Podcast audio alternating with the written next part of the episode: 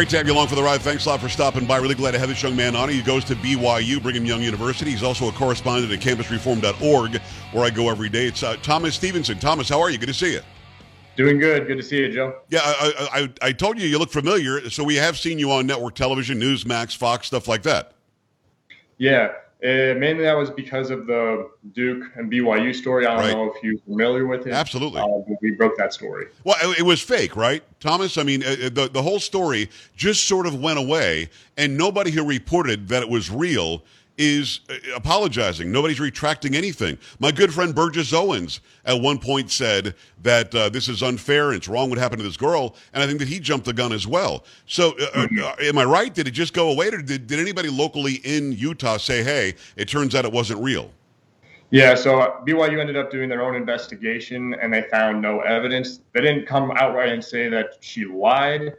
Um, I hold the possibility that maybe she misheard something, but the way that it was portrayed in media, her godmother said that it was repeated multiple times that there was that there were threats. Uh, that part wouldn't have happened. Well, and the thing is, uh, from what I understand, and correct me if I get this wrong, mm-hmm. the young yeah. player actually said she didn't hear it. Her godmother told her that she heard it, and it was wrong that it happened because nobody else on all the video, all the audio, mm-hmm. nobody, no other player heard this. And allegedly, the godmother's one who said, "No, no, no, it definitely happened." Yeah, there were no other witnesses to corroborate it. I mean, we did our own research when we first broke the story, but then BYU, on their investigation, interviewed over 50 students who were in the section, and there was no one else that heard this at all amazing. And then we had other, you know, teams canceling their trips to BYU. Just, the whole thing was so stupid. And again, yeah. when when you get it wrong, you should say we got it wrong, apologize, and move on. They never did because that's what the left does. They don't apologize. They oh that one didn't stick. We'll try something else um, uh, next time. It's uh, Thomas Stevenson from BYU. I always mm-hmm. assume that BYU is a very very conservative school. Is it or is it not?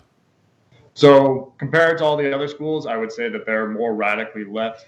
Uh, I would say BYU. It depends on where you go and your major. If you're in the communications, or if you're in humanities, or if you're in sociology, those types of majors, then it is very liberal and left. But engineering, mathematics, things are pretty are they haven't been corrupted yet by left wing politics and right. those types of places well, well, that, well, that's good. Now, uh, I asked you before we started today. Mike Lee's been on this mm-hmm. program several times. I think he's a really nice guy. I think he's a very mm-hmm. funny guy, and he's a textualist. He loves the Constitution and he believes in the mm-hmm. Constitution. I would assume that he would have no problem winning re-election, although it's a very tight race. And then I remembered, oh, you guys also elected Mitt Romney, who is mealy-mouthed and, and, and a left-leaning moderate Republican at best. So why is Mike Lee running into trouble here? What's going on? Yeah there's been a few things, and I think that has to do with things people like Mitt Romney as well as uh, the governor Spencer Cox.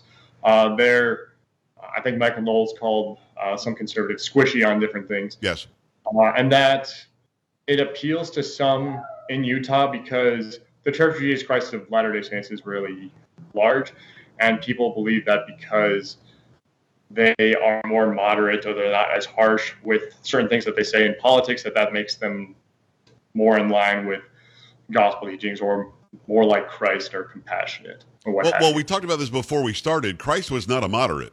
He was mm-hmm. the guy who said, "This is the will my God says do. My Father says do this." And then he, uh, of course, we believe in the triune God as a Christian, but um, mm-hmm. he, he, was never wishy-washy. He was never gray area. It was this is right, yeah. this is wrong. So why is there a different interpretation? Is it because I don't know much about the Church of Latter Day Saints? Maybe they mm-hmm. they see Christ as a moderate Democrat. I don't think so. But uh, is that, oh, no. is that what it is?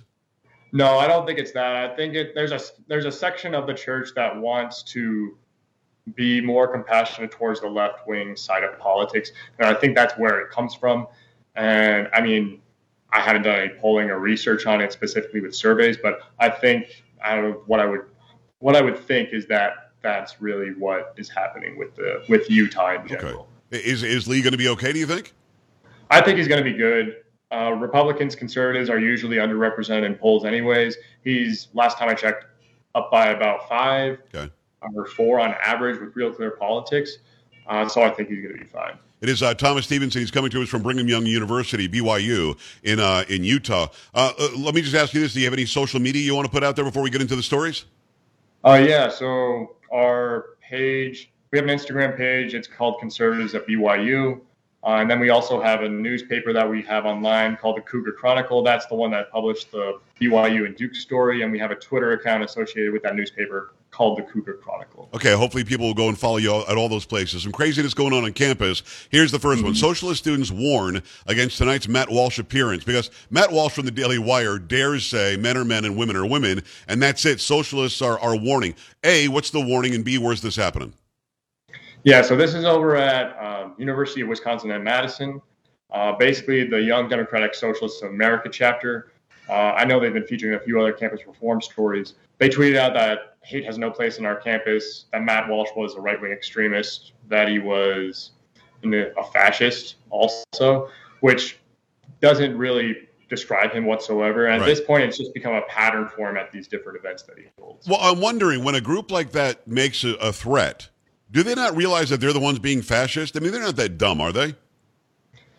I mean, when you're I don't think they could be, but just the other like just the other day this is happening at places like the University of Houston too. Everywhere he's gone, you get dozens of protesters that gather there and they say that it's like violence and there the reports of violence from the protesters. And I think even one of our correspondents they were in the group chat the other day. He talked about reporting at the University of Madison in Wisconsin, and there were people that actually assaulted him too. So it gets violent really quickly at these. When people say things like, um, we don't want Matt Walsh to speak because of hate, do they ever say what it is that he said that was hateful? Uh, no, they never bring up any examples. Um, I doubt any of them have actually watched the movie. Uh, I've seen it myself like four times actually, but you hear all these protesters, uh, the protests that happen at universities, and they want to silence conservative voices. But when you go to the event itself, it's actually just a normal event, and you'll have a line, a Q&A afterwards, and then him, I know Ben Shapiro does this too, they'll bring people up afterwards saying, everyone who disagrees, come to the front, and then have an open debate about it. So it's far from anything related to fascism or violence. And, and by the way, very few actually take him up on that. They'd rather stay outside and yell and scream and, and try to uh, stop people from going inside. And he's hateful and he's he's a fascist because that mm-hmm. they know they don't have any chance whatsoever. It's like what I do on my show. I'm on a mm-hmm. bunch of stations, millions of people, uh, millions of people listening, and my my uh, charge to them was always: if you don't think I'm telling the truth, if you can argue and make oh. me and, and convince me, please call in. And I tell my my call screener, my daughter Sam, I, uh, Sam, put him to the front. And they never ever call in because they don't really have an argument. They'd rather just stay in their bubble, and, and that's what they're doing here. It is uh, Thomas Stevenson from uh, from BYU, also from CampusReform.org. Student op-ed uh, calls silent pro-life protest. I'm sorry, I got to start over. Student op-ed calls silent pro-life demonstration violent. I even threw the word protest in because when I hear violent, it's got to be it's got to be a protest. This, this they're not saying anything, and they're somehow being violent. Yeah, there was a total of I looked it up. There's four protesters standing on a street corner, and it's a they're standing in a. It was a day in silent solidarity for lives lost due to abortion. They held signs like "A third of my generation is missing," uh, that we mourn for the 43 million. Right. And so it's anything except violent. They didn't even speak and it's part to they were basically just participating in a day of solidarity. In this day and age, though, with this generation, and you're you're a wise one from this generation. In this day and age, can people really walk away from that believing that it's violent? I mean, there were. I have to admit, I read like I read some of the op-ed and some of the quote that I I, I thought it was satire, or it could have been satire at first because I got assigned uh, the campus reform article, but I laughed at this part it was these system. It was talking about pro-life positions that these systems have been upheld by white supremacy, the patriarchal values that we established in this country when the first white settlers arrived. So it's the usual buzzwords, just strawmanning the pro-life position as something that's racist, that's patriarchal, sexist, um, when they don't even address the issues at hand. So the non-racist part is killing forty percent black babies. The racist exactly. part is trying to save them. Yeah. Okay. I know. Okay. You know, I, I, thank God I'm not your age. I'm not in college now. My, my head would explode. I'm I'm very proud of you for not having your head explode. It's uh, Thomas Stevenson from Campus Reform. Uh, Two Spirit Celebration replaces Columbus Day at UVA. I, am kind of an old dumb guy. What, what is Two Spirit? What is that? So apparently, so the reason why it's replacing Columbus Day is because those who are two spirited historically, I guess, identify as indigenous, but they also identify as neither male nor female, but both. Oh, okay. You can't really do that, but. Yeah. So, so two spirit is your male, your female, and you're somehow ancestrally so-called indigenous. Although Mm-hmm. when we check the DNA of the indigenous people, they were Asian and European. But but that doesn't matter. What matters is Columbus bad. So when you have a Exactly. two-spirit celebration, what does that look like? Uh, I know they showed a documentary. I don't know exactly what it would look like. Watching a Uh, documentary is a that's a celebration, really? Um, yeah, it was put on by the what was it called? The Multicultural Student uh, Association, I think, over at the college, and they showed this documentary. They had this celebration without acknowledging Columbus, and if I were in that situation, like I just wouldn't. Or sorry, I think Columbus is worth celebrating. Yes. But like when you're when you're talking about this different these different things with being two spirited or whatever, are you going to be the same person that would risk your life to go save a nation? Like that's essentially what you're doing when you're taking out Columbus versus I'm going to celebrate myself being neither male nor female, which is a subjective thought. Yeah, I mean, it's all very dumb. I mean, even your question wouldn't make any sense to them because uh, their answer probably would be, "Well, hey, I'm two spirit hater," um, yeah, and they would call you some sort of a phobe or an ist or something. Um, it doesn't Yeah. make sense. It just it seems to me that in, in your generation, and I've got five kids that are in your generation. Um, i- in your generation, and thank God it's not you and it's not my children. There are so many people who are so self-important. Um, you must celebrate my gayness. You must celebrate that I think I'm a, of the opposite gender. You must celebrate my ancestry. You must celebrate my BIPOCness. Um, it is so weird to me. It just seems like a, a generation of narcissists. I mean, am I off here? I don't think so. And I, I'll bring up the point. It's it's basically the theme of it's my truth uh, versus my opinion versus the truth, and that's something that's up, that's something that's upheld by so many people in the generation, like you were saying, where they're just self righteous about their own innate, I or I wouldn't say innate because the whole female male thing being at the at the same time wouldn't be innate, No. but being proud of your skin color, whether you're white or black, or being proud that you're gay, or just tying yourself wholly to this specific thing about yourself that's only only specific to you is just very self-centered. And you need me to celebrate it, tolerate it, accept it, or else I'm a something. I'm going to call me a name. Uh, it is uh, is Thomas Stevenson. One one more story, Thomas. The sorority. Uh, so th- this sorority accepted its first man into its ranks. Thank God, right? Where's this? Yeah. So this come this brings back to your point of you have to accept it for what I'm thinking. Like it's it's my truth, and also you have to accept it. So basically, this biological male transgender woman has become the first one to actually be in an all-female sorority, and this is over at University of Wyoming. Uh, I think the sorority is called Kappa Kappa Gamma. And now they have to allow him to be in their quarters while also having a gender neutral bathroom in the house. Come on, man. So you need a gender neutral bathroom in a gender specific sorority. hmm Uh, Exactly. it- no, let me just ask you this last question. and It's uh, Thomas Stevenson. Make Yeah. sure you go and check him out on campusreform.org. Um, aren't the women of your generation tired of this? They are literally having their gender specific experience taken away from them by any guy that feels like saying it. And it's very rare that a female is trying to act as a male. It's generally speaking, I would say the majority of times, it's a male um, taking on female in, uh, females in sports, trying to be in a female uh, fraternity or sorority, I should say. Um, i- i- aren't the women tired of this? I mean, it was kind of a thing. It was a fluke, not a big deal for a while, but now it's like running rampant. It's an epidemic now. Aren't they tired of it? Yeah. Oh, I would be. I'm tired of it. I, I'm not sure on the stats. I think there are more women who are transitioning to men, but you don't see those. Don't see them as much in sports. I know I saw just just a few days ago there was a volleyball player who was transgender and spiked the ball into a girl's face at 70 miles per hour, and now she has brain damage from it.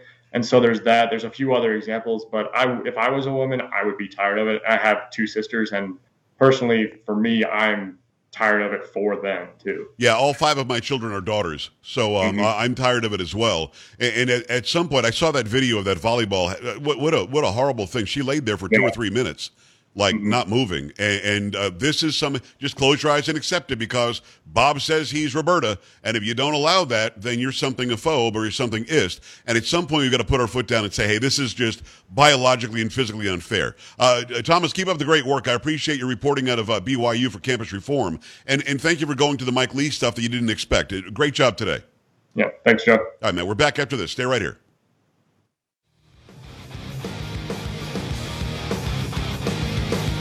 This is the Joe Pags Show.